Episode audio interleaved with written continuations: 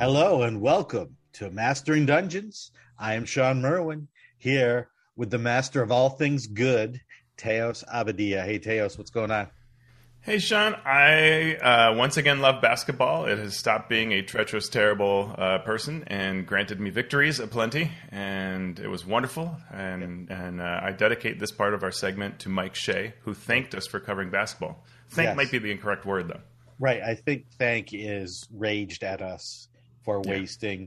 precious, you know, minutes of his life by discussing a few minutes of basketball.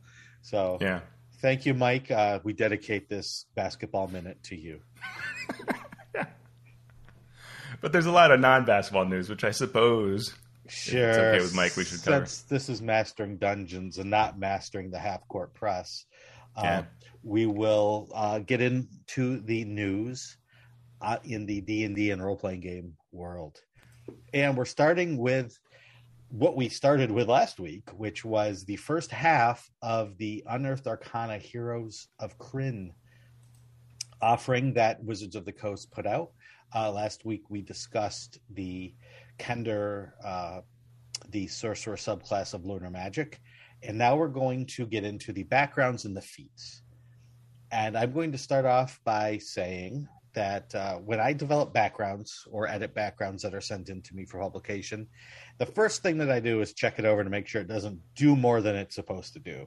Right? Backgrounds. Where are, are you your, going with this, Sean? Backgrounds Where are, are what you your going character was before they became an adventurer. And mm-hmm. I did. I don't make the rules. That's what they were. That's what they always have been. Uh, so if it goes beyond that, I then say these are no longer backgrounds, these are right. maybe subclasses, these are these are other things. So my the alarm bells go off when I see backgrounds that are actually not backgrounds but something else.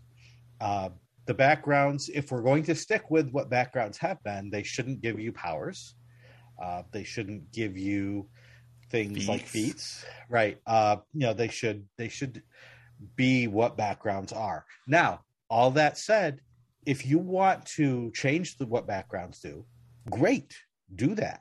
Create a different kind of background. Create a new way that backgrounds are going to work. But just let us know that's the intent.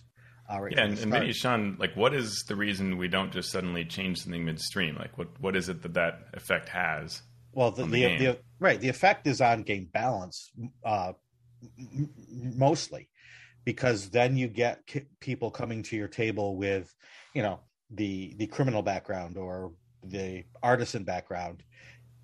And then you also get people coming with backgrounds that give them many more powers. And mm-hmm. that's not a problem, again, if everybody at the table's cool with that. But when things start to get out of balance, that's when you run into issues. For with Ghostfire Gaming, before I got there, they put out a book, uh, the campaign guide, Grim Hollow Campaign Guide, that created advanced backgrounds. And so, so I read that. I'm like, okay, I, I understand what this is doing. This is trying to create a, a background that sort of uh, you level up in as a background. So it, you could be like a pit fighter, and you start out, this is what you were. As you advance in your class, you can also advance in your background and become a more prestigious pit fighter, and then the, the champion pit fighter. And, you know, so it's something, if you choose to do that, great. Uh, that is its own thing, though. It's not the same as the other backgrounds. So w- what I see going on in this article is the advancement of backgrounds into something that they're not. And again, yeah. if if that's the direction they're going to go in the future, I'm cool with that. I think it could actually be pretty fun. But it right. needs to then be updated for the other backgrounds to be able to do more than they do. Yeah, you know, Star Wars is a, a an R P G that has had this problem in the past, in that many, many editions of Star Wars have had the Jedi and then everybody else. Mm-hmm. And it somewhat reflects the reality of the world, where you're supposed to be amazing when you're a Jedi. So if you're a Jedi, you can do all these amazing things with force powers and lightsaber tricks and all kinds of stuff. But then you're the best at the table. Mm-hmm. And various editions of Star Wars suffered from this. Right. And that's what happens if you run, say, a Dragonlance campaign, and some people get backgrounds with feats and other people don't. mm-hmm. the other people will notice that differential and it'll lessen the enjoyment of the whole group. And right. so I, I, like you, I like this, what we're going to talk about, but something must be done to equate it. Either everybody needs to take Dragonlance backgrounds, so everybody's on the same level, or something, right? So like a, an example is fourth edition, when they introduced Dark Sun, they had those sort of, um, oh God, what were they? Themes? No, what are they? Right. Yeah, I know what you, you mean. Know? Yeah, yeah. And they had a thing that was like basically your backstory, and it was a way to capture how in Dark Sun you would be a thing like a pit fighter, you know, a gladiator. And so a way to capture that without creating entirely new classes. You could be a defiler as your background, or a noble, or whatever. And then what they did was, and that, that came with power, with mm-hmm. a power uh, initially. And so what they did was give everybody those as a mm-hmm. new thing that all characters now could have. Right. Therefore, everybody had balance, right? And yeah. you could choose whether you wanted characters to have this or not. But if they did, then all of these existed, and yeah. Yeah, and it's... The, I, I don't know if I'm going to be able to... Uh, I don't know if this is going to come out right as I try to explain what I'm thinking, but backgrounds are sort of things that tie your character to the reality of the fantasy world. Hmm. Whereas the classes are abstract things. You know, you, you aren't a fighter. There's no title of fighter. The fighter is just the, the class that you are, sort of the skill set that you are. Uh, You know, rogue is a very general term that could mean anything. So the background for me has to work in connecting you to the fantasy world, whereas the class is is, is a more abstract thing. So when you try to make, yeah, it it just the, the background needs to be that thing, and if you want it to progress in the world, that's fine. Um, like these backgrounds do, right? You're a knight. You don't stop being a knight uh, because it's a background, as you might stop being a artisan because you have that background and then become a wizard, right? Uh, right? So it, it, there's that sort of disconnect also, that you want everything to sort of equate. You want things to, to be parallel, to be even uh, throughout. Yeah, it, it's it's really interesting. Let, let's look at what these do mm-hmm. um, to the folks that have listened but don't haven't either either just glanced at it or whatever, so they know kind of what's there. But I agree with you. It's this idea of what is this trying to do, and is it doing a background thing, or should this be something else? I think is a good question. Yeah, yeah. So so the first one we're going to talk about is the background Knight of Solamnia. Uh, so these are, you know, knights. They're valorous warriors with strict rules guiding their actions, and so they, they uphold them. And, you know, that's cool. Background, it tells you who you are, uh, what you do. Skill proficiencies are athletics and survival. Tool proficiency is a musical instrument. You get an additional language. Your equipment is in the insignia rank, a deck of cards, common clothes. But then the feature, which, you know, normally is, if you're in an area where you're recognized as a knight, you get free room and board, free modest right. lodging, whatever. This is, you gain the Squire of Solamnia feat. And, you know, even not, not even without knowing what that feat is, you know, the alarm bells are going off uh, in my head at this point. And it's a good feat, so. Yeah. And, and then, you know, you also, we also get information on building it with characteristics suggested. You know, you can roll on the table to, to figure out all those other things. Uh, and then you can take a different trinket from a, a trinket option table. Okay, cool. Uh, yeah. So right along those lines are is also the Mage of High Sorcery. So again, this is like a uh, an order that you have joined. This, instead of being for knights, though, this is for mages. Uh, so it used to be called the Wizard of High Sorcery in Dragonlance, but since they don't want it to be for wizards only, they, they're calling it Mage of High Sorcery. You know, organization of spellcasters that study magic, preventing its misuse. Uh, you have not faced the dangerous test that required to be a full member yet. Mm-hmm. This is just sort of you're an initiate. And uh, you get skill proficiency in Arcana and History, two languages, you know, normal equipment, ink pen pouch with ten gold pieces. But your feature is you gain the feat, uh, Initiate of High Sorcery. Uh, then we get information on building the character. You can be any type of spellcaster, uh, you, you know, even a bard, uh, or even uh, one from if you take a feat that gives you a class feature, or, you know, in innate spellcasting, you could do it. Uh, and then the, the t- personality traits and so on. Uh, so let's now d- dig down into those feats. I will let you take over while I take a sip here. Yeah, absolutely. So there are four feats, and uh, they, they appear in a particular order that's, I guess, alphabetical, but but we've sort of resorted them by by the, the kind of membership. And this is another thing that's different, which is that the game has avoided having feat chains or feat trees. Mm-hmm. Uh, if you think of third edition, it had things like, you know, power attack, which required something else. And, you know, you had to take dodge and mobility. And, and then you could, uh, after taking three feats, you could take the ungodly feat that all players wanted to have. Yeah. Um, and this is the same kind of concept, not as broken. It's not, I don't mean to say that, but it, but it, it is a, a feat chain system, uh, where you have a prerequisite for one you must take before you can do the other. And that is interesting because it does create these sort of limits and dependencies that fifth edition has largely avoided. Mm-hmm. So um, four feats are based on high sorcery, four feats are based on the Knights of Solamnia, and two are based on a Divine Spark, which did not have a background, so already strange. Yeah. Um, Initiate of High Sorcery. You must have the background to take this, uh, or well, background gives you this. Mm-hmm. Um, so this is this is the one you would get for free if you took that background.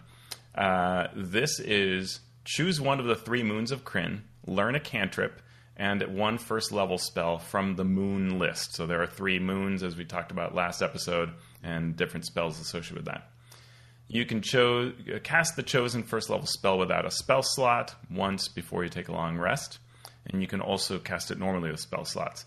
So that's pretty good just in and of itself as a feat. It would be, it, it does what a feat should, which is I think this feat is basically as strong as other feat options that are out there in the game. So that's what makes it interesting if you are getting this for free. Right. Compared to getting a house when you go to a village that knows your name. Right. You know, yep. For the night. Yep. um, Free room and board, or, you know, this spell that you can, an extra spell once per day and cantrip and all that. Right. Um, Plus it unlocks these other feats that we're about to talk yeah. about. Yeah. Yeah. So Adept of the Black Robes, you have to be fourth level and you have to have um, the Initiate feat, and you have to have a non-good alignment. And this is worth pausing and saying, like, huh, Dragonlance and everything we're seeing here is really digging into alignment in a way that fifth edition has not before. Mm-hmm.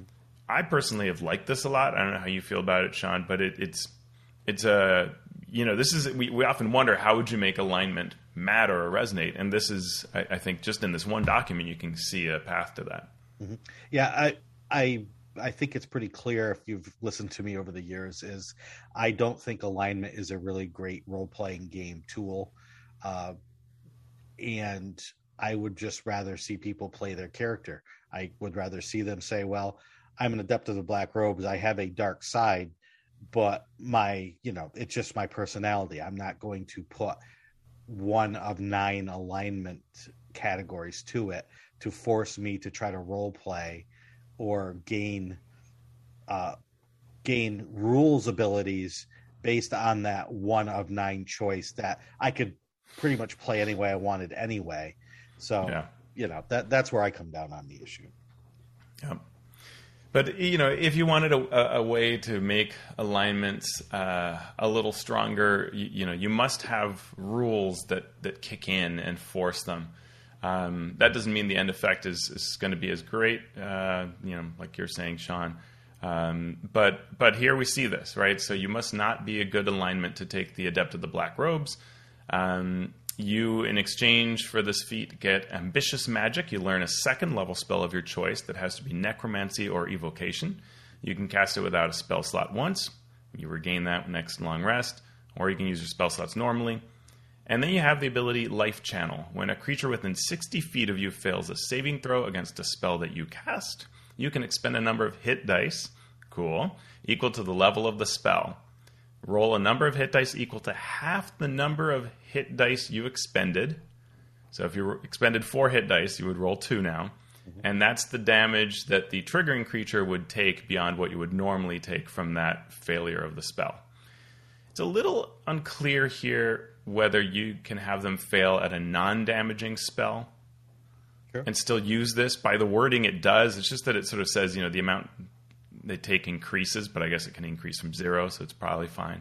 Right. Um, yeah, what do you think? Uh, I don't I don't horribly dislike it.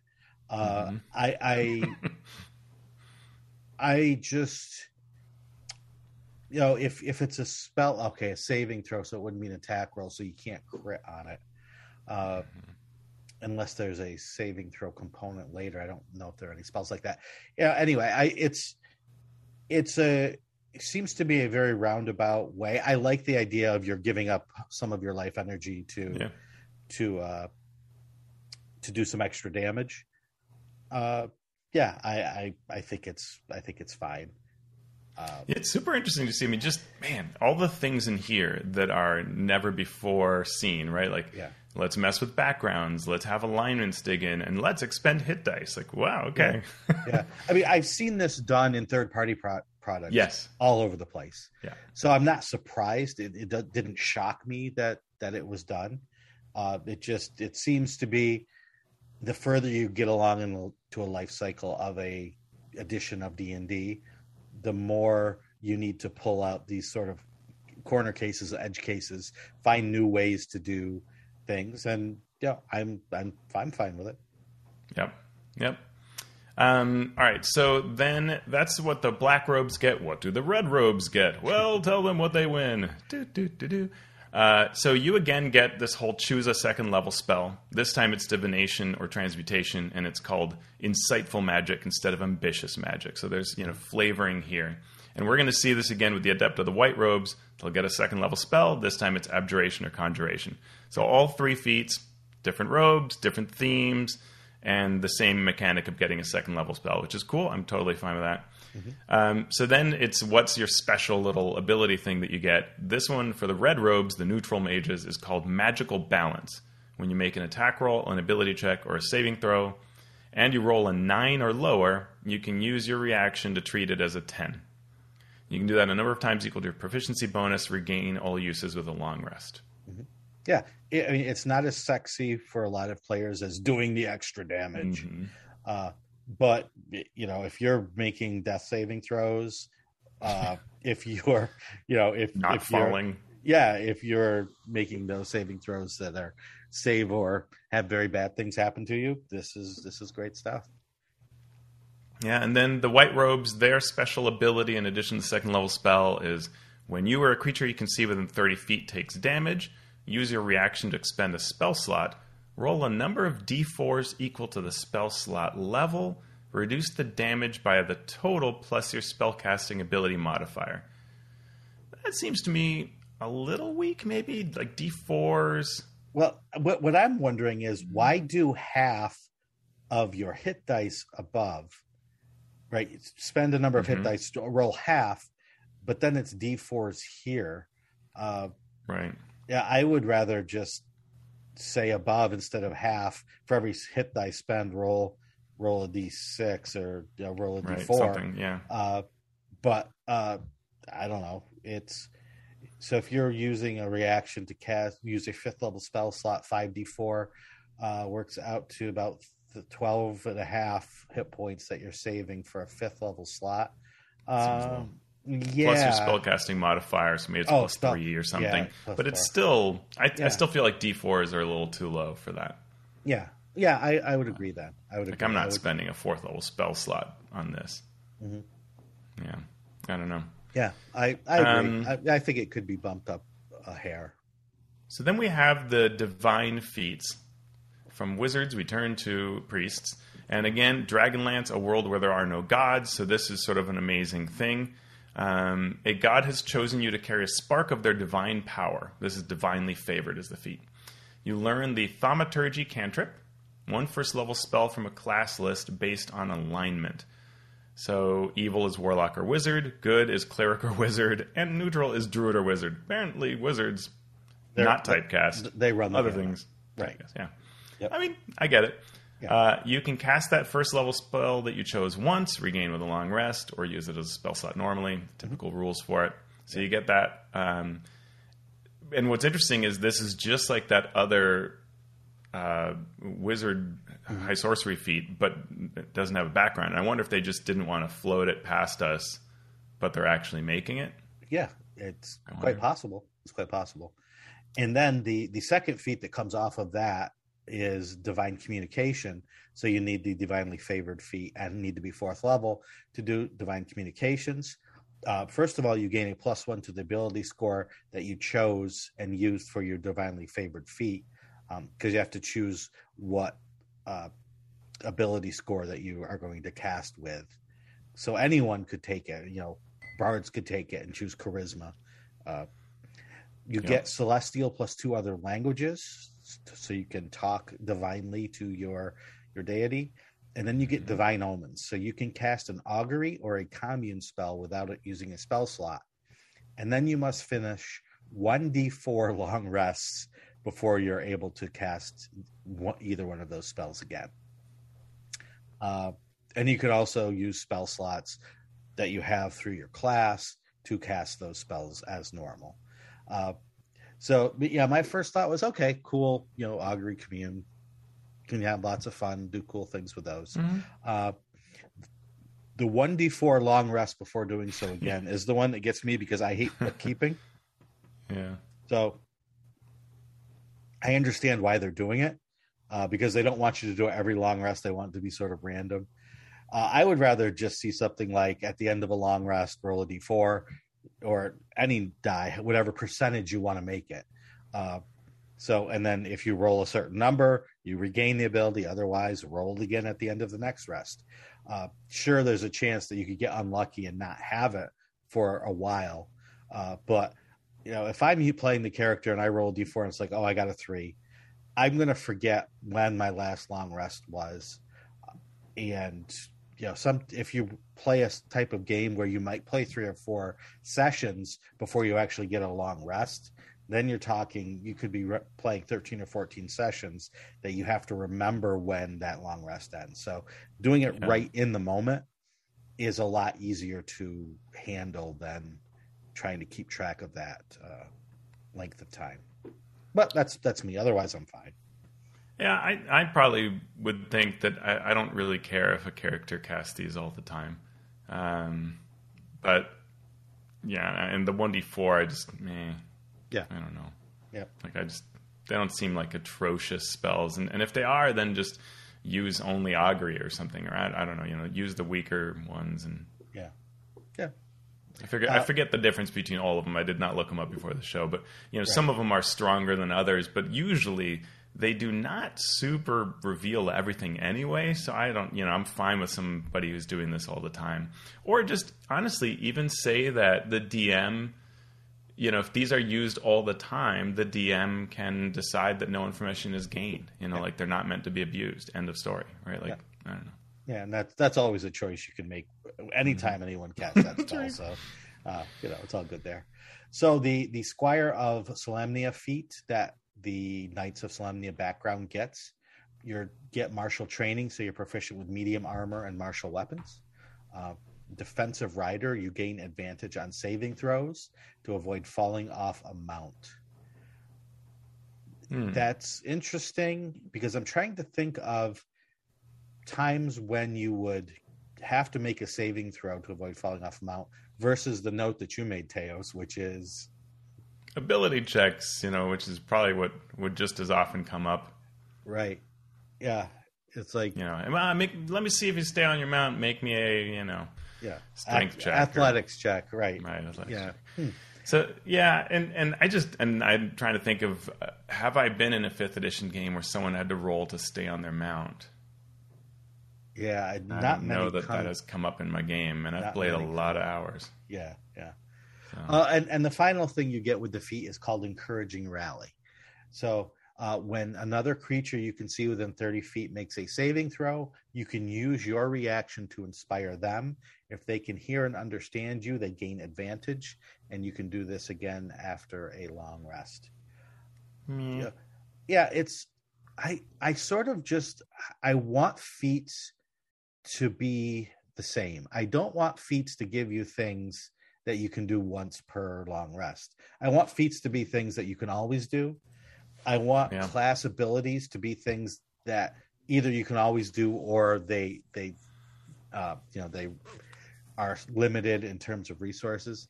Uh, and so this thing of it do, trying to do more than one thing, uh, I understand that there's a limited number of avenues that you can go. You can go mm-hmm. subclasses, classes, you know, r- racial, species, abilities, and feats and backgrounds. So I understand why there is a temptation to change them. Uh, I just not. Yeah, not I don't. It. I don't know what I want from feats. I just know that feats in fifth edition are a little too all over the place, and don't seem to succeed at whatever we might say the design goals for them are. You know, if we were to sit down in a room and agree on the design goals for what feats should attain, we would probably then all agree that they're not consistently doing that. Some right. do, some don't. Right. And and that's that's my issue with feats. It's just they're all over the place. And this is another one where I'm like, this is clearly not as powerful as lots of other feats. It's on par with some of the weaker ones. Does that make it okay? I don't know. Yeah. uh, so not. so that so that's the one that you get for free uh, if you're a Knight of Solamnia background character. Then there are three different orders of knights. First is Knight of the Crown, which uh, extols virtues of cooperation, loyalty, and obedience, and they're all about group combat. If, when you take this, you get the ability score increased to either strength or dex, and you get tactical teamwork. So when a creature you can see within thirty feet makes an attack roll against another that is within five feet of you, you can use your reaction to grant advantage on that attack roll. You can do this a number of times equal to your proficiency bonus, and you regain all those uses with a long rest. So if some if yeah. if an ally attacks an enemy that's adjacent to you, you can give them advantage. Yeah, and do that several times a day. That's the opposite of the previous one. This is pretty strong because you also get the plus to strength or dex. So, yeah, pretty good. Yep. Uh, Knight of the Sword, again, like the Knight of the Crown, fourth level. Uh, Knight of the Sword is devoted to heroism and courage and bravery. Um, you get a proficiency uh, to your saving throw of either intelligence, wisdom, or charisma. You choose yeah. one when you take the feat. And the little extra bonus is willpower. Immediately after you or a creature you can see within thirty feet of you fails a saving throw, you can expend a hit die. The saving throw result increases by that by the roll of that hit die. So roll your hit die and add it to the saving throw that was just failed. And so then you can't do it again. Eaten yep. up to do that, yeah. Yeah, yeah and, I can see that. You go above and beyond and exhaust yourself, sort of thing. What's interesting about these, and we've got one more here, but um. you can take all of them. So unlike the, the high sorcery ones where you must meet the alignment here, you it does say that you can take all of these. Which is yep. interesting. Okay. And for Knight of the Rose, uh, it's devoted to justice, leadership, and wisdom. You can uh, increase your con or charisma by plus one. And the extra ability is called Bolstering Rally. When you roll initiative, you can choose up to three creatures that you can see within thirty feet of you. Uh, each can gain temporary hit points equal to a roll of your hit die plus your proficiency bonus, plus the ability modifier you increased uh, using this feat. And you can do this a number of times equal to your proficiency bonus, and you regain all the uses after a long rest. So here's more temporary hit points being thrown our way. And this is one where it's equal to a roll of your hit die, but I don't believe that's expending it. So yeah, yeah, um, yeah. More temporary hit points. Okay. Yep. So you know, it's it's I, it's cool in terms of Dragonlance, the flavor of Dragonlance, that sort of thing. Uh, mechanically, it's pretty much what I would expect. Uh, you, I could see any of these making it through to the final uh, the final product. And I could see none of them making it through to the final product if something else comes up that's better. Nothing stood out to me and said, this is the coolest thing I've ever seen. Uh, yeah, so. What I did like was that it's clearly a bold attempt to do new things. Mm-hmm. Um, you know, and we saw that with Strixhaven, where they had some neat alternate ideas, and none of them went on to the or the, those things that were really new and different did not make it through to the final product. So maybe that'll happen here, or maybe fans will like certain ones and they'll tweak it a certain way. It'll really be fascinating to see what ends up actually existing, yeah. because that's gonna, if they are these types of mechanics, it'll it'll probably have a big influence, right? It'll people yep. will use these mechanics in third-party products. They'll have to change how they conceive of backgrounds, perhaps, you know, and feats. So that's interesting. Mm-hmm. And that is our look at that particular Unearthed Arcana, Heroes of Kryn.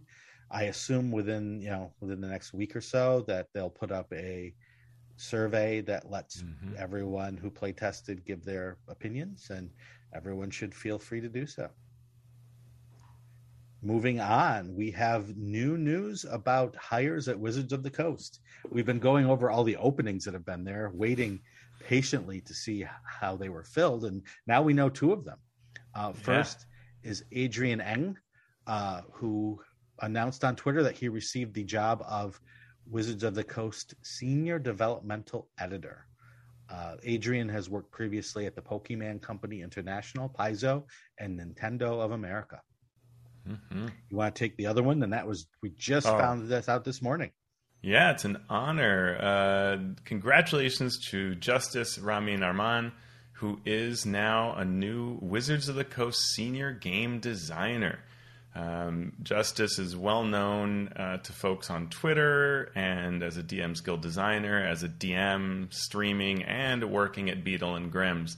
And he wrote on Twitter about how hard, how he had worked so hard to balance R P Gs and what a dream this was as he worked in the healthcare industry and trying to, you know, design at nights and weekends, and something a lot of us know a lot about.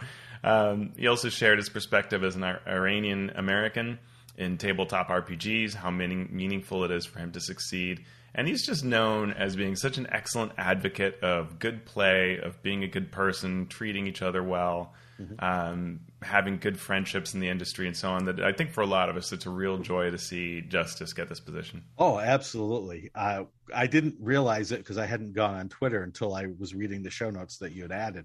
And when I saw that he was leaving Beadle and Grimm, my first thought was, oh no, what happened? So I like immediately reached out and said, you know, if you need any work, let me know, yeah, uh, thinking that, you know, that something uh-huh. went wrong, and never even uh, thinking for a second that he may have gotten this job. So, you know, I, I am a moron, and uh, congratulations. That's Justin, funny. Uh, for this. I ride. Had the opposite thing, which is I actually thought he'd gotten exactly this, because I was like, why would he live, leave Beadle and Grimm's? Either, like you thought, something went completely wrong, or he's got something really good. and and it, it's on the really good side. So looking yeah. forward to both Adrian and Justice's uh, contributions to the hobby going forward. Yeah, uh, the Ghostfire Gaming team is also growing. Uh, Joe Rosso is going to be helping produce the Ghostfire Gaming's monthly Fables line. And uh, we are very excited. I will speak on behalf of Ghostfire uh, yeah. to have to have Joe joining the team. Uh, James Hake, who had been overseeing the Fables line, is going to be joining me in producing some of the other Ghostfire Gaming goodies that are coming down the Ooh, line. Awesome. So uh, well, we, we are expanding.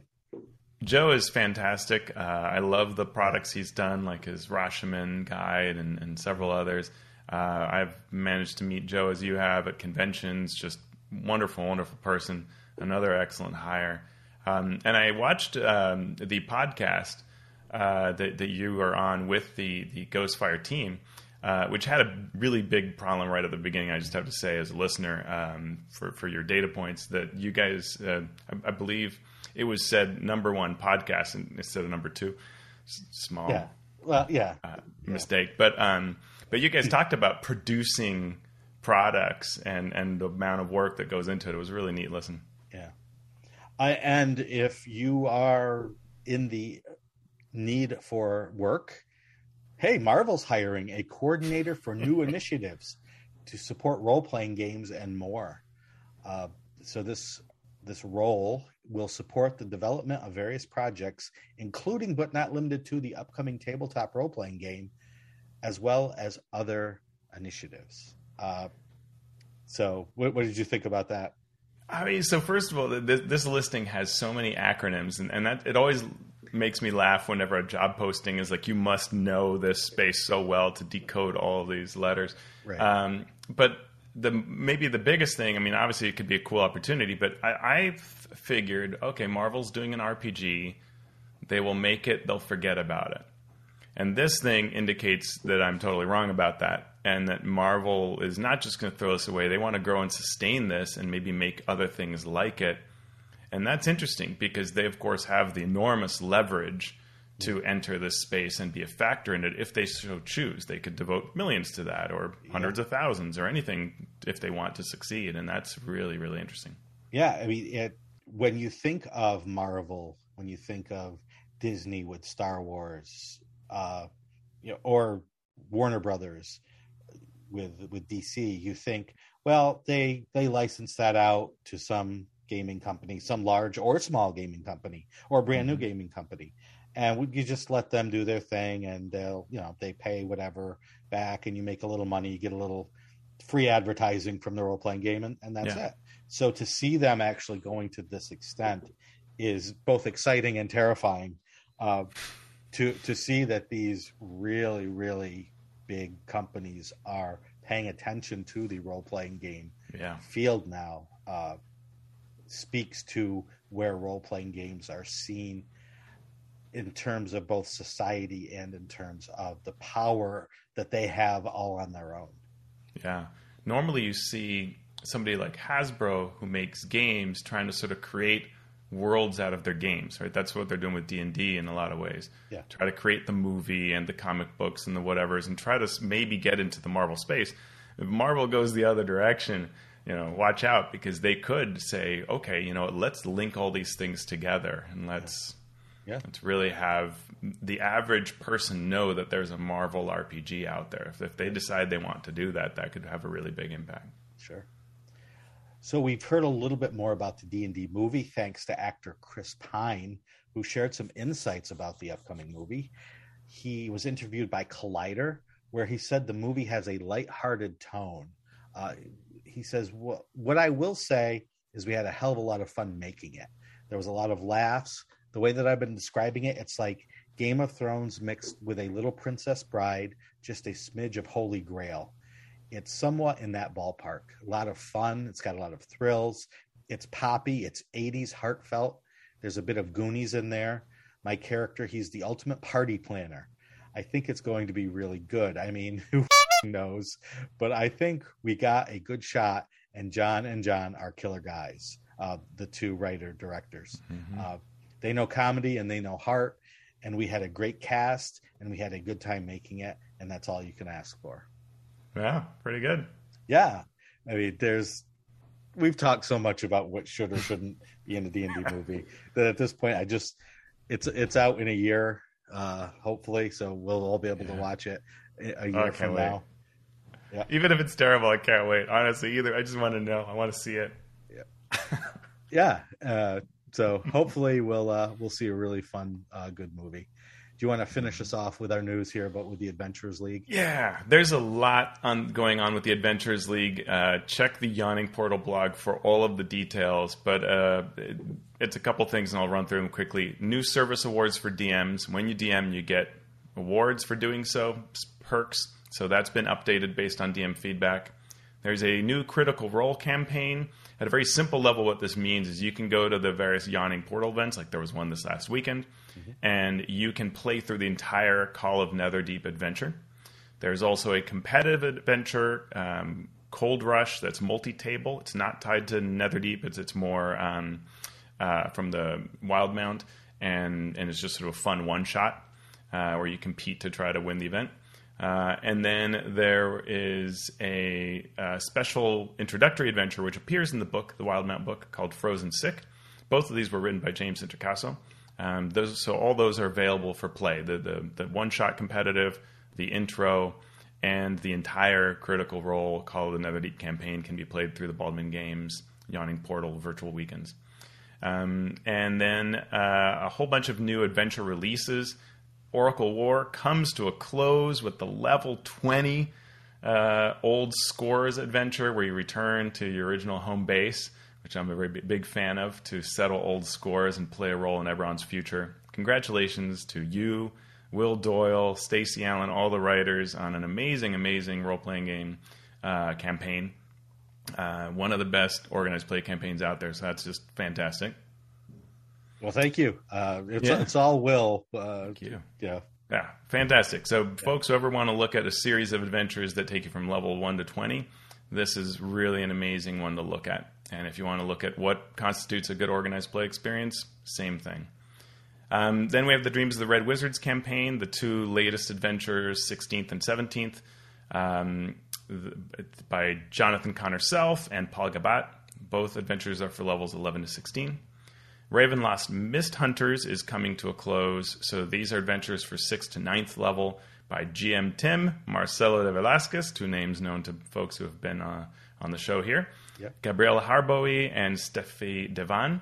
Um, and then there are interviews with some of those authors that have been posted on the Yawning Portal. I'm sure others will as well. Uh, Ravenloft Mist Hunters is, is ending as a campaign as well. It's come to um, a close in terms of what's appearing on Yawning uh, on the virtual weekends event. So uh, we'll see. Right now, it's you know sort of your typical. Uh, you can play through um, the uh, Wildmount campaign, and you can play the Dreams of the Red Wizards, and you can play the new Critical Role. So we'll see whether that expands or whether it stays a little more focused. Yeah. So lots of lots of stuff going on with A L, lots of stuff in the news, so much going on, so much to look forward to. So let's continue to look back. Mm-hmm. We're going to look back again at a adventure from the first edition days, with Dragonlance being on our minds. We decided to look at D L one, Dragons of Despair. This first edition D and D module was published in nineteen eighty-four. It was the first in a series of sixteen adventures in what you could probably think of now as a Dragonlance adventure path, um, yeah. although some of the later adventures had smaller uh, smaller things that got more into the world rather than uh, continuing an ongoing story. Uh, the last in the series, D L sixteen, was published in nineteen eighty-eight. So there was like a four or five year window there where they put out all of these adventures. Uh, Dragons of Despair was a thirty-two page adventure, still is, uh, if you look at it, for characters of levels four to six. So it did not start at uh, first yeah. level. Interesting. It's, it's funny, though, because they put in the adventure all of those original characters from the Dragonlance novels. And it says an adventure for characters of levels four to six, and Raceland's a third level wizard.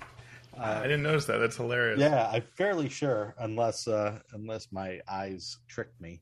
So no, you're right. And so, oh, you know what it is? It's it's it's because the experience point levels in A D and D. Exactly. So they must have used a certain number of X P. For folks who don't know, like right. you know, at, at thirty thousand X P. One a rogue might be fourth level and a wizard might be second. I don't know, I'm mm-hmm. making up these numbers, right. but it, yeah, might so be that's third. What it is. Right. So the cleric is fifth, the fighter is fifth. The, that's so funny. Yeah. Oh, so sixth level, yeah, fighter. So you can start at totally different levels. That's classic. Yep. So you're not going to grab this and, and use it with first level characters if you decide to update it. Uh, the humans are higher level cracks. An, another thing that, that I learned while I was researching this, and would have sworn that it was just the opposite. This adventure was actually published a few months before the first novel was published. Yeah. So if you got right on the bandwagon, you could have played the adventure with your group, then gone and read to see how other this other group played it as part of the the uh, novel.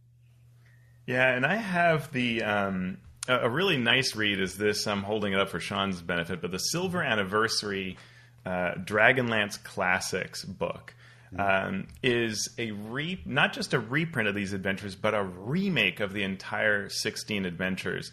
And the beginning of it is a bunch of like retrospectives by various staff members at T S R. Mm-hmm. And they talk about how all of this came to be. And, and Tracy Hickman basically was moving across the country for his new job. And in his van, loaded up with all of his belongings, leaving his home behind, he writes this story about armies coming and forcing people to move with all their belongings and mm-hmm. leave their home behind. Yeah. And and he also comes up with this concept of, once he arrives in, in at T S R and he's trying to think what he, what to do, he, he thinks, what if there was an adventure or series of adventures, and every adventure you fought a dragon, and at the end you fight Tiamat, so you fight through all the dragons.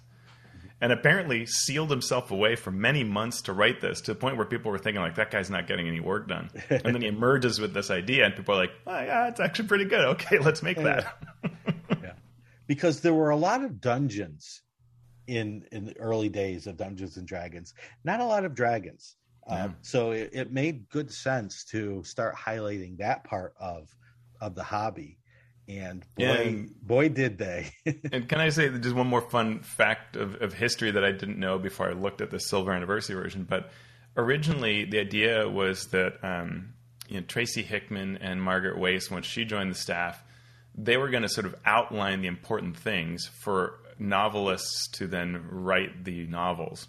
Mm-hmm. And they, you know, just for various company reasons we're never getting around to it. And so finally, like, well, what if the two of us write it? And so they just started writing it, right? Just yeah. so many what ifs that took place for this to end up being a classic beloved series of novels. Right. And it is all based on a game that, that Tracy Hickman ran.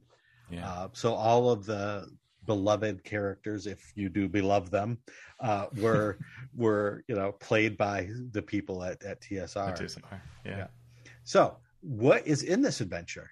Well, if you've read the first novel, uh, Dragons of Autumn Twilight, you know what's in this adventure because it basically is the plot from the novel. Yeah. Uh, you start, and the uh, adventure is, we're going to talk about linear versus railroad versus sandbox versus all of those things. Uh, but since the adventure follows the uh, the plot's novel, the novel's plot uh, and introduces many of the same N P Cs.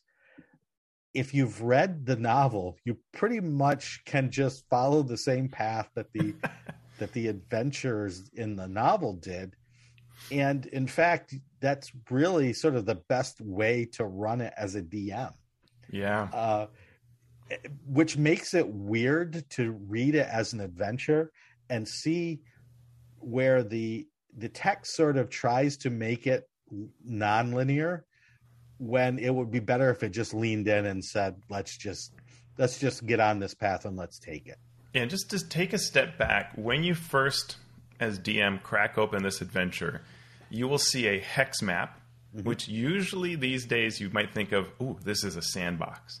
Mm-hmm. And it's got locations. It's really hard. In fact, there are two maps. There's one that must be a player's handbook in full color or handout in full color. And that one is legible if you own the physical copy. Then th- there is one that's in the middle of the thing. Neither of them have a label to say D M or player. That one is black and white, really hard to read, and has more has numbers on it. Uh, but the features, you can't tell them out without the color version. Right. Between the two, you can figure out what's going on. And then it proceeds to not be a sandbox. It looks like it, it smells like it, but it is not a sandbox yeah. because everything in really subtle, hard to follow ways is actually pushing on a very specific route, but in the weirdest heavy-handed ways, like the army, the dragon army will descend and, and, but it doesn't say forcing you to go here. It just says, here are the mechanics by which the dragon army begins to descend. Mm-hmm. And take over spots. And then you can conclude, oh, and so therefore they must go east. Right. Yeah. Or south, but yeah, it, it's, it, it's exactly as Teos is saying. It, the adventure never comes out and says, these are like the twelve steps that you should, mm-hmm. you have to cover to get the characters from the introduction to the final scene. They need to see this. They need to know this. And if it had just come out and said that, then it would be easier for you as the D M to follow not just the path, but create your own path through. Yeah. But the way it's written and the way it doesn't come out and tell you what needs to be done, it's almost like they're trying to avoid railroading you, while railroading you would actually benefit you as the D M to make sure that the, the game flows smoothly, that you're creating yeah. an experience that's going to be the most fun for the players. And this is one where you must read this adventure to understand mm-hmm. all of it and then go back and run it. And I am one hundred percent sure that when I was a very young, uh, you know, when I was a teenager, I ran this while reading it. Mm-hmm. You know, like I just picked it up and I ran it. And I remember being so incredibly frustrated. And I remember the first thing I was frustrated by was it says, you know, they start at the X. I don't know where the X was. Right. So I just picked a square, which suggests to you that you could then head in any direction. But it, and it, it was so frustrating to try to follow it as I ran it. It was almost impossible. I don't yeah. think I, I don't know if I finished running it. Yeah. And what happened with my group was this was when I was playing D and D the most. And we had three D Ms that we were sort of rotating through, and two of us were running our own homebrew games. So we had, we had no interest in running this other. And the, the person who was running Published Adventures read it and said, I've already read the novel. You've read the novel. We don't need to play this game because mm-hmm. it's just the novel again. No. Uh, so we ended up not, not doing it. uh, but it makes good sense that if you have already read the story, you don't really need to play the story again unless that's what you get joy out of. It's worth mentioning that there's some interesting twists to the world that mm-hmm. uh, are surprising, and these are explained up front. Mm-hmm. Yeah. So the, the, this is what they say. Gold has no value in this world. So each of the regions has their own sorts of coin. But if you walk into a town with a big brick of gold, they're going to say, boy, it's too bad that's not iron because we could really use that to mm-hmm. make weapons with. So gold, uh, so that throws everything that most people were interested in in D and D up to that point, was killing monsters and finding gold. That takes away the finding gold portion of, of our show. And then um, the adventure at various points teases you with Yeah. things that are covered in gold that are worthless. that, are, that are totally worthless, exactly. Uh, the second twist is clerical spells have not existed for nearly three hundred years. So, cure wounds? Nope, not going to have it. Uh, and that was the only way to heal in A D and D, unless you had potions of healing. Right. So, that's that's tough right there. And no dragons have existed in Kryn for over a thousand years in this new world called Dragonlance. Uh, so that was sort of a thing. And the, the last bit was they introduced the Kender. And it comes right out and says, Kender are halflings, only they don't have, only they wear shoes. Uh, and they have these two extra abilities called Taunt and Fearlessness. And it's pretty much what the new uh, book or the new uh, Unearthed Arcana said, right? Taunt is they can taunt. Fearlessness is now advantage on saving throws against fear instead of full immunity. But, you know, it's been there since the beginning for Kender. Yep. Uh, the adventure is for characters, six to eight characters of levels four to six, as we said earlier. And they strongly suggest that you use the pre-gens, because the pre-gens actually have not only equipment and stats, they also have sort of the role-playing background that you need. And they're exactly the characters from the, the novels, uh, Raistlin and Karaman, Karaman and Tannis Halfhalen and Sturm, and, right? They're, they're all there, all, all your favorites. Uh, so if you, what most groups have that I was, was uh, aware of had to do was right they started playing somewhere else. They're like, oh, we're fourth level, ooh, let's go play this adventure. Oh wait, it's on a completely different world with oh I was playing a cleric. Well, you're not anymore.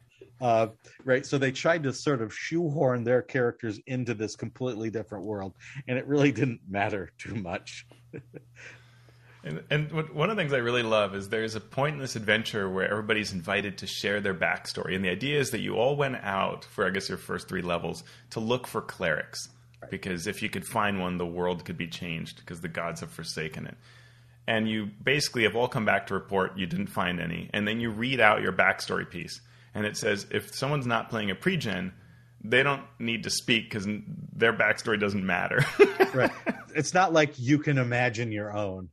No. Uh, right. It's just like, forget them.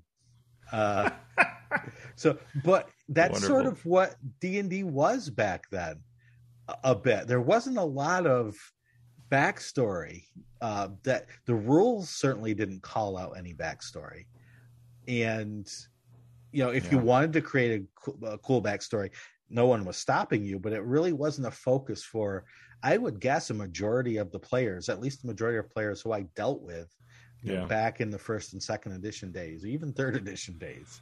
And, uh, you know, and we do want to speak to this conversion. And so if you are converting this adventure, mm-hmm. you know, one is you want to get the sense of this module before it ever starts so you can make the necessary changes, because this is one where really you see the examples of time having changed things. And so you need to update it.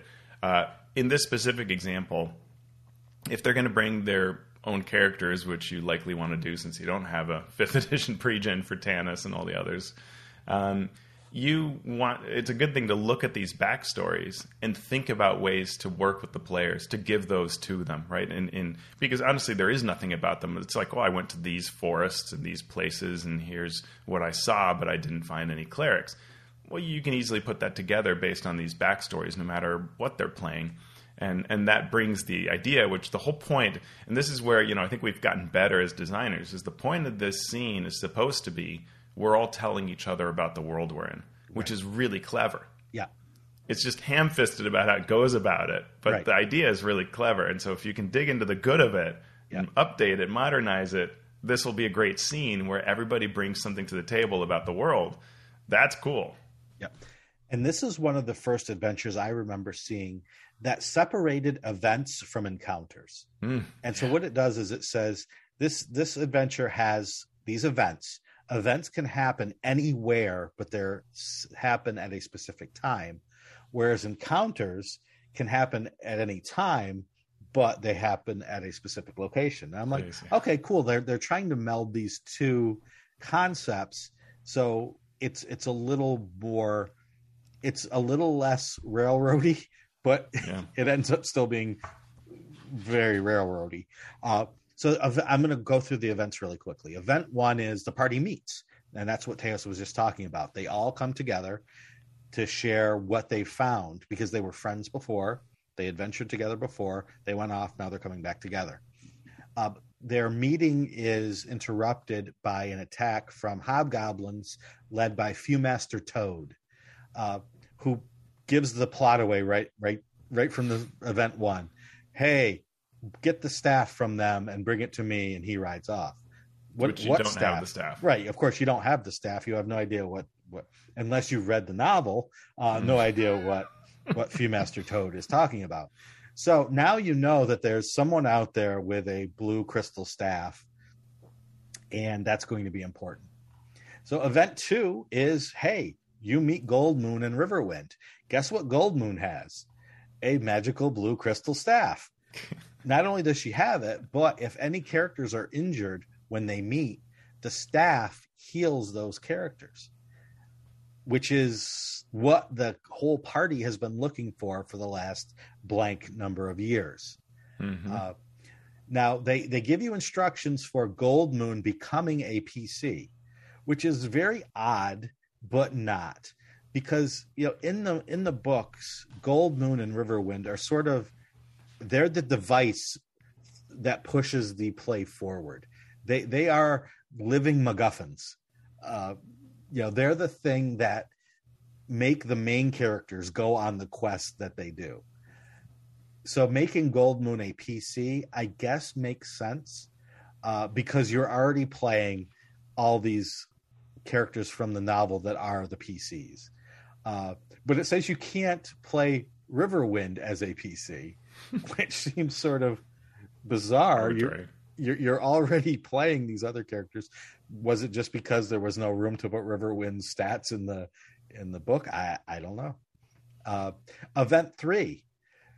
If for some strange reason, even though you know that the crystal staff is important and now there's healing magic and, and these, you know, Gold Moon and Riverwind are obviously very important in being hunted, if for some strange reason you don't travel with them anymore, uh, event three is you find them again.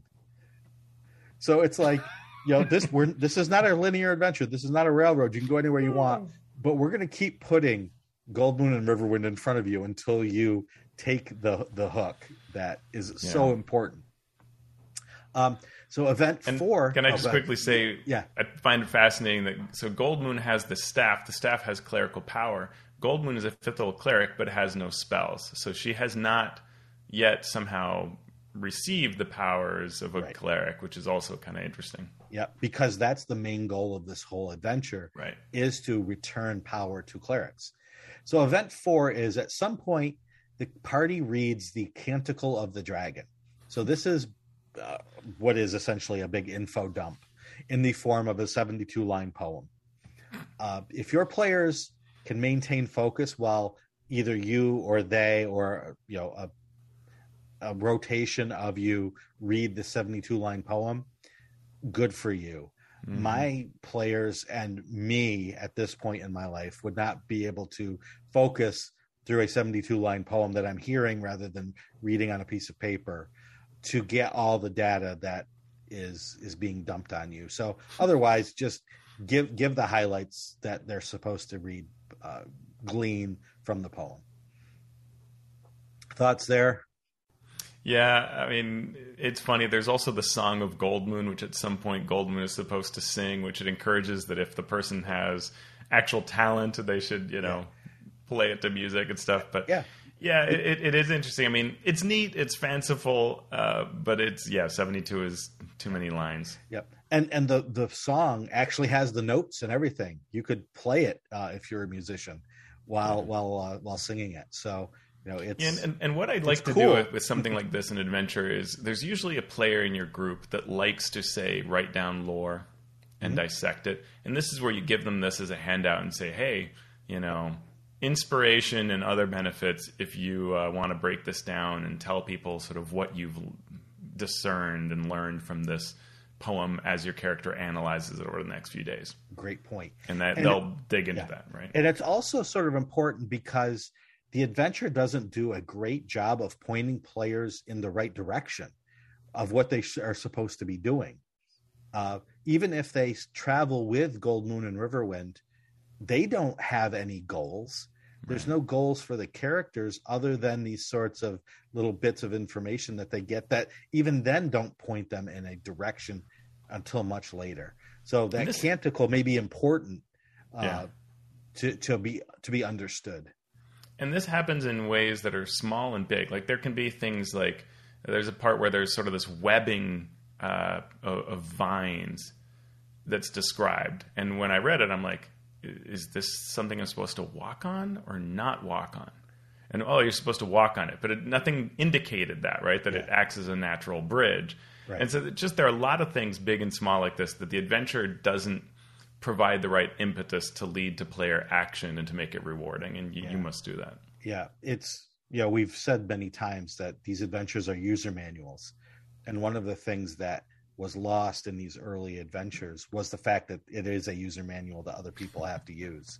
Uh, it just relied on the D Ms to ferret out the best way to manage it, uh, which sometimes, you know, if you're a ten-year-old kid uh, trying to run these adventures, as probably Teos and I both were, uh, mm-hmm. isn't quite as easy as it might seem to, to others. Um, yeah. Events four and five, Uh, I'm sorry, events five and six are both on the fourth and the fifth day. You get some environmental effects. On the fourth morning, a cold breeze blows from the north. Hmm. That's all it says. Like, okay. Okay, I guess cold wind blows from the north.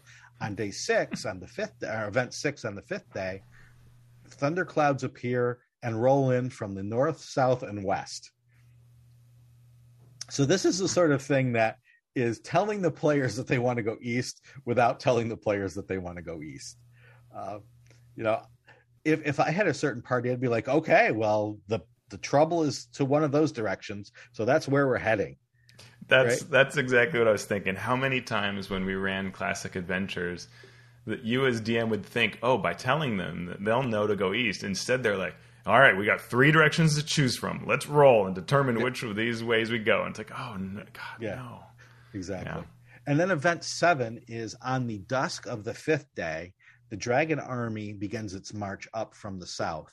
So every four hours, one of the encounter areas that are on this map in a hex format falls into the hands of the the dragon armies.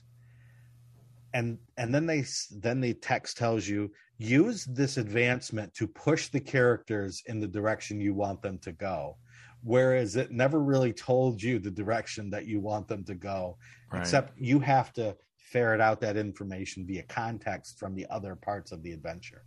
Yeah, and, and I think the, the the beauty of this, right, is that what is happening is the characters are meeting on the road. They are then going to uh, hopefully meet up with Gold Moon and have this staff that they realize and will continue to realize is pivotal. Mm-hmm. Uh, they will probably head to where all the refugees are headed. Yep. And in that city, the Lord City of Haven, will basically realize this is some sort of magic uh, plot point prophecy staff. Yep. And we must take it to this city that is somehow linked to it historically. Right. Um, and, and they will then head there. Yeah. Right. Yeah. And, and the, the, what can happen really well is that it could feel very organic, that you kind of go through these various scenes as one would in a movie or novel and go, well, okay, well, give, given all this, guys, I think we need to head in this direction. But it could also be just not organic and be super painful and problematic right. as you're going through all these scenes. Yeah. And there, there's a couple other... T- so we got through the events, and now it's all encounters. So these events can happen anywhere the characters are on the encounter map. Mm-hmm. Now there are some encounters that are just that the encounters try to do two or three things. They try to emphasize that everyone's searching for this staff. They try to emphasize armies are marching and refugees are everywhere. And then there's a few that point you to the final city uh, of Zaxxaroth, where the the actual dungeon part of the adventure takes place. But some of the characters or some of the creatures that tell you to take the uh, staff to this ruined city, why would you believe them? Right? Mm-hmm. The one says, oh, they, one bad guy, I think it's a draconian, says, this staff was stolen from our city, so we need to take it back. So as a player, I'd be like, that's the last place we're taking it. yeah. When you go to this council hall of high seekers, Uh, in the in the city of not Haven, Haven. Of, of Haven, yeah. Uh, they say the army says that they will stop marching if you take this staff back to the city. Well, that's what they want, right? They want the staff back to the city, so why would you take it there? Yeah. Uh, so you need. Uh, then, then there are a couple other characters you might run into. Uh, Nightshade, a refugee from the south, tells the characters that it's you know he's had a vision that it, this needs to be taken there. And so you know, it's, it's not, everything points you there, but many of the things that point you there, you may not believe or want to believe. Uh, so, you know, that's, that's a whole interesting thing. So that's the first chapter is. Yeah. And it's, it's this is a study in how things have evolved mm-hmm. in the design of trying to motivate players. And so when you're converting this, you have to see it for what it was, and, and you don't want to reproduce that faithfully as it's written here on the page. You want yeah. to convert it to things that will motivate your players right. so that they feel good. And, and one thing that modern adventures tend to do well is to make characters feel really good about uncovering information mm-hmm. and have a confirmation of their hunches when their hunches are correct. Right. Yeah, and the most uh, direct and probably flavorful direction is in the Darkenwood mm. where the uh unicorn, you know, tells the characters, this is, you know, this is a trustworthy now good aligned creature of, of significant power in an area where humanoids aren't necessarily welcome, telling you, mm-hmm. go do this. So, you know, you can let them explore, let them do some things, but then at some point funnel them to that as the most direct way to get them on this train that's headed toward the fun part of the adventure. Uh, yeah. Do you want to just summarize the, the last parts of yeah, this adventure? What, what do you much. think? Yeah. Yeah. I mean, chapter two is the Lost City. So it's, a, it's only like two pages of text covering the, the surface of Zaxxaroth. Uh, chapter three is then the most of the dungeon that's beneath the city where the characters go through. It's an isometric map. Uh, there are many draconians, some environmental challenges. Uh, you meet some gully dwarves who can help you uh, go in the right direction to have your best shot at defeating, in chapter four, the black dragon Kissav. And I will let you uh, get, get reveal the big secret here. yeah. Um, so the, the the whole thing is when you, however you finally fall upon the lair of the black dragon Kissav, uh, which is truly fearsome. Mm-hmm. Uh, it has a sixty-four hit point breath weapon, and the most hit points you're going to have is like thirty-six or something like that. Yeah. Um, so you will get a vision. The person holding the staff, which is probably Goldman, will get a vision saying, hit it with the staff. And if you hit it, the staff will break. There'll be a big white explosion. The dragon will die. And the person who broke the staff and the staff will both have vanished. Yep. You win. You just got hit once. Yep. Touch it yeah. with the staff. Yep. So, I mean, obviously this is very cinematic mm-hmm. and not necessarily the way that most adventures happen. It can be cool if it's handled very carefully and very correctly because it's an ancient black dragon. So if you're running this in fifth edition, obviously you don't want this to be an ancient black dragon. Um, you, won't be, you won't be able to hit it. Exactly. You wouldn't be able to hit it at all. But if you give hints leading up to it, starting right at chapter one, uh, as soon as someone touches the staff or the staff comes within five feet of someone, one of the players, you know, start having these visions of hitting a black dragon with the staff. If you telegraph it enough and you give enough hints, you make it their idea rather than this sort of kludgy Deus Ex Machina uh, ending, then it's really cool. Uh, and it yeah. might be uh, you have to get it to a quarter hit points, or you have right. to do these other things. So you make it not just a knockdown, drag out fight, but you have to remove a scale from the dragon as well. Yeah. Right. Add something weird and you know, different. Like Lord of the Rings, right, has that whole, like the one missing scale, right? And so right. it could be really cool if like the person wielding the staff or someone else could perceive that weakness and like, ah, hit it there, right? right? After you've been in it, in battle with it for a few rounds. Um, it's worth also mentioning, especially because there's that there's an earlier scene when you arrive at the dark well outside of this complex. The dragon flies out, casts darkness, strafes you twice with its breath weapon, and then flies back down below. And the first thing you might look at the stat block and go like, well, it has no ability to cast darkness. Well, that comes from a magic item. You'll only see that at the end. And you might think, well, I just killed my party because it breathed on them. They're probably all gathered around the well. Yep. And they're taking sixty-four points of damage. None of them have sixty-four hit points. But this, the staff has a special ten charge ability to deflect a breath weapon. Mm-hmm. So if they have enough charges, then right. they can actually withstand this. And none of that is explained to you. And so it's important to kind of know that and, and, and right. adjust that as needed in a fifth edition environment so that you can do what's intended, which is that the dragon will display its full power and ferocity, and that'll frighten you, uh, which it actually, in this edition too, it'll also stun you. Yeah. Um, but, uh, um, but so that you can show that it's really fearsome, but it doesn't obliterate them because that's not the point. And, and right. Right. Yeah. Th- this, this is a staff versus dragon fight, not a party versus dragon fight. And as long as you can still make it cool while keeping that dynamic uh, intact, you can have some really fun heroics with your party.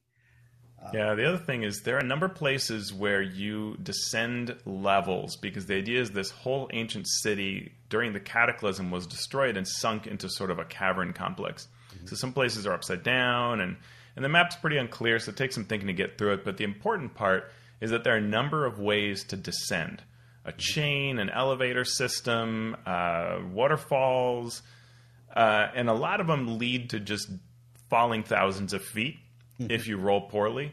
And so, and I don't think that's supposed to really be part of the experience, right? It, it's yeah. a very dated part. So I think you want to find better ways to capture the fun of it. Like maybe it's, it's the idea that if you're descending by climbing vines, um, you know, your, your skill checks would be maybe to deal with some flying creatures that are attacking you, but not plummeting your doom. Or if you're going down the waterfall, how hurt are you? But the water is going to soften your landing and you're not going to die. It's a question of how well you emerge or something, you know, changes the nature of that, because you don't just, there's one where you just literally get swept away down the river. Actually, it's just a river and a cavern. And if you're crossing it, you can be just chucked out of the entire encounter area. Mm-hmm. Yeah. Oh, that's a lot of fun. Right. A nice trip back. You're miles away. Yeah. Just sit at the table quietly now while the rest of the people play. No. Yeah. And the other thing to keep in mind here is that this adventure was, this whole setting was made to be a counterbalance to the usual D and D setting. What was stressful and amazing and cool was you couldn't cast clerical spells, and only clerics could cast healing. Well, druids could, mm-hmm. uh, I think could, could in a, in A D and D, did druids have healing? I think so. But the question is at what so level and yeah. yeah. So by not allowing clerics, that's one thing.